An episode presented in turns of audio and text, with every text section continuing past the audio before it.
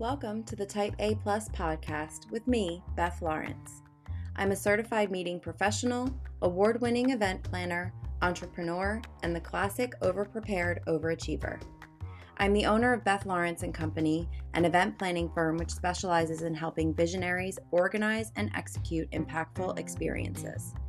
Each episode, I'll be delivering bite sized tips on organizing your business and life, even during your most hectic times. So let's get started.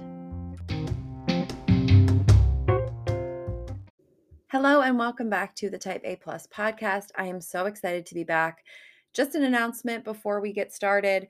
New episodes are going to now come out every Thursday. I both personally find it easier to get them out on Thursdays, and I've noticed that for the listeners, it seems like when I release episodes later in the week, it's easier for all of us to listen on the weekend, incorporate all of the lessons, and move forward. So look for new episodes wherever you listen to your podcast every Thursday moving forward. Today, we're going to be talking about the Type A Plus guide to cannabis. And today is Thursday, December 8th. As I am recording this, Brittney Griner is on a plane on her way home to safety to see her wife. And that is something that I cannot talk about cannabis without acknowledging. If you don't know what I'm talking about, please pause this episode and go look it up right now. And I also want to say that her safety is due to her friends, her family, and a large legacy community of activists who fought to ensure her safety. Even though the cannabis industry is booming right now, we hear about it every single day the new multi state operators would not be here without the legacy market and without activists who made sure that this plant would be accessible on a legal level. Now, I am going to share a little bit about my experience and how to approach trying CBD or weed for the first time. First and foremost, it is a complete myth that cannabis causes laziness as a whole. In fact, if you are a millennial or if you've ever, God forbid, been enrolled in a DARE program against your will, most of the things you learned about cannabis were exaggerated, if not complete myths. And that doesn't even take into account reefer madness and the history in this country of criminalizing marijuana to further political agendas. In fact, I used to subscribe to the notion that I couldn't consume regularly and still accomplish my goals or be well respected in my career. And yet, when I was looking for something to help with my anxiety that didn't make me feel like a zombie or change my personality, nothing quite worked as consistently, especially to help my panic attacks, as weed. But so my journey with cannabis started in college, as many people's does. I remember being around it a lot for concerts, but I never consumed until college. And I liked that it made me feel like myself, but less nervous. I found that I had a great time. It wasn't something that I felt that I was addicted to. And I still was clear rather than other pharmaceutical medicines that sometimes make you feel like not yourself. And then I actually took a break for seven years. I blamed cannabis for my panic attacks. I thought, oh, it gives me, makes me anxious. I can't stand it. There's no way that I can use it. And not realizing that I was doing eight shots of espresso every single day to keep up with my studies. So when I eliminated caffeine and took that break, once I started to incorporate it into my life again, yes, it was recreationally, but then the more that I learned about it, the more that I wanted to be a medical marijuana patient. And so in 2020, I enrolled in New Jersey's medical marijuana program, and I have been a patient ever since. So today I'm going to talk to you a little bit about the differences between what we hear as CBD and what we know as pot. I will also talk to you a little bit about the differences between for example, full spectrum CBD and broad spectrum CBD. And then I'll also talk to you about how to incorporate it into your life, how to try it safely. Hopefully, we'll have some fun. So, when we think about cannabis, especially with all of the products out there now, it can feel really overwhelming. There's a ton of terminology, right? Cannabinoids, terpenes, sativa, indica. There's so many different things that we learn. And to be honest with you, what a lot of us hear, especially from bud tenders and from the media, is just a tiny, tiny fraction of the the implications of this plant. So, first, I'm going to break down the difference between CBD and what we know as pot. Well, hemp and cannabis both come from the cannabis sativa plant. The main difference between the two plants is that the amount of each compound they contain. So, cannabis contains more THC and less CBD, and hemp contains more CBD and less THC. In fact, legal hemp must contain 0.3% THC from a trusted source or less. Most importantly, the benefits of CBD do not change whether it is cannabis derived CBD, which would be the full spectrum CBD, or hemp derived CBD. So, again, CBD is for all intents and purposes non psychoactive. You're not going to get the same that 70s show response that you would expect when you hear someone talking about smoking weed or taking an edible.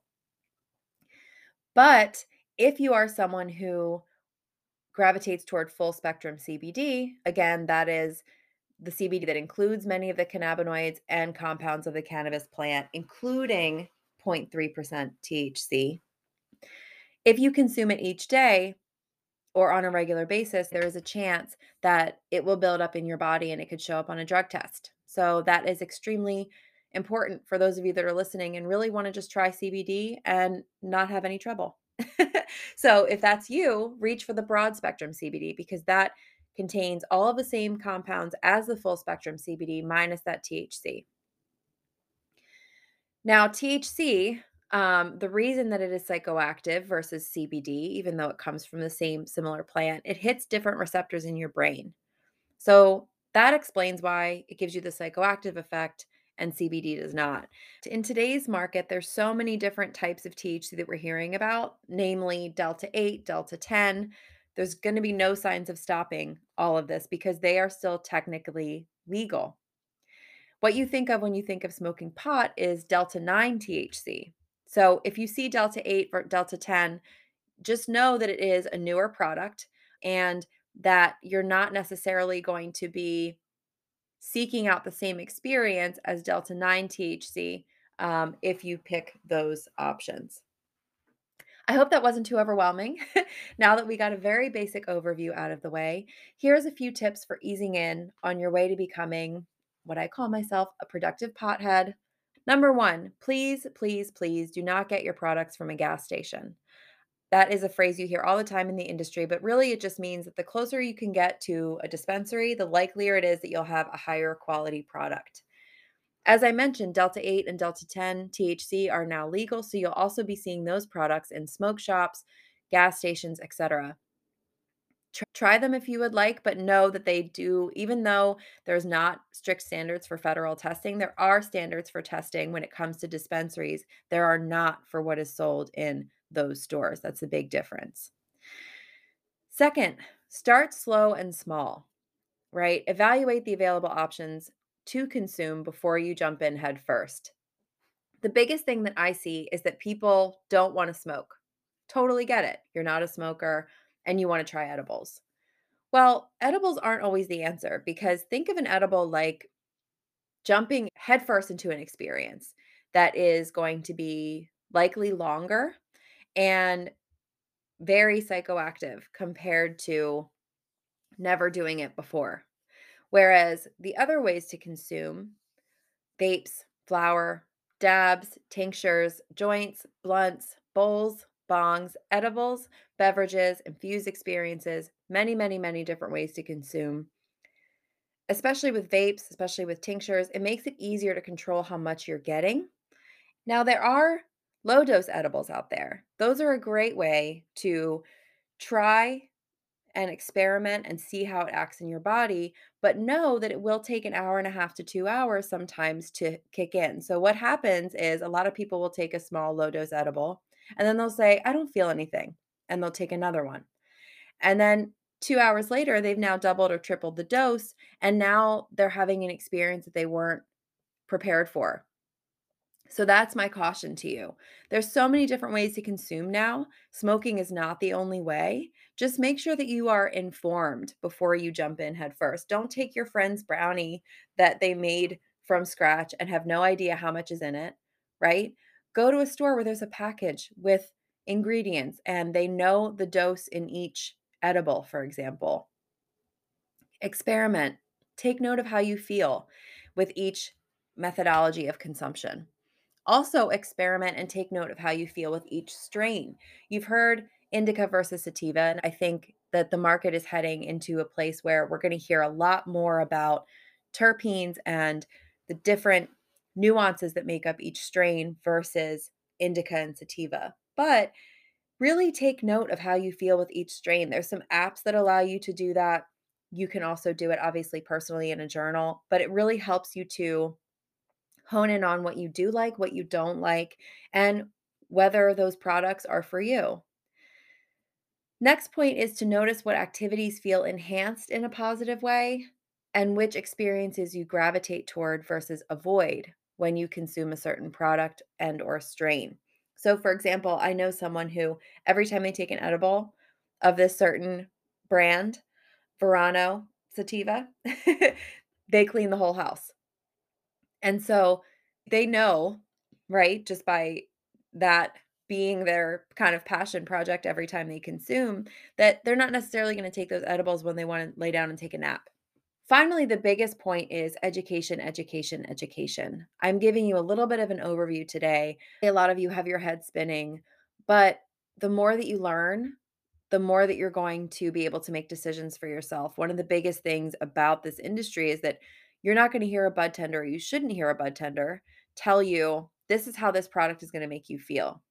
Because all of our systems are different and our unique interactions with this plant are different.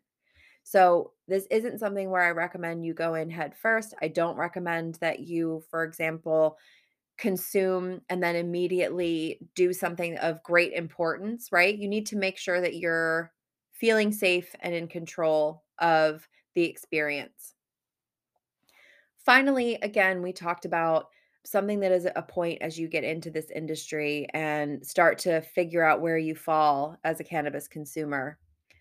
The current legal market, again, is built upon the legacy of millions of people, mostly black and brown people, who were victims of the same war on drugs that brought you and I the DARE program. So make sure as you start to consume, as you start to participate in the legal process, ensure that we create a truly fair and equitable market. Attend the public meetings in your states and in your districts. Buy weed from women, buy weed from Black women. Support your local community dispensaries when you can, and really learn about what it takes to create an equitable access to not only the plant from a patient and consumer perspective, but to this industry from a business perspective. Thank you so much. I hope that this was enjoyable for you. It's a little bit of a departure from what I've done before. If you have any questions about this process, please feel free to DM us on Instagram at the Type A Plus podcast. And if you love this show, please subscribe, please follow, and give us a five star rating. I can't thank you enough for listening, and I hope that this allows you to become the type of cannabis consumer you want to be, whether that is a productive pothead, a studious stoner, or a baked boss. Have a great week.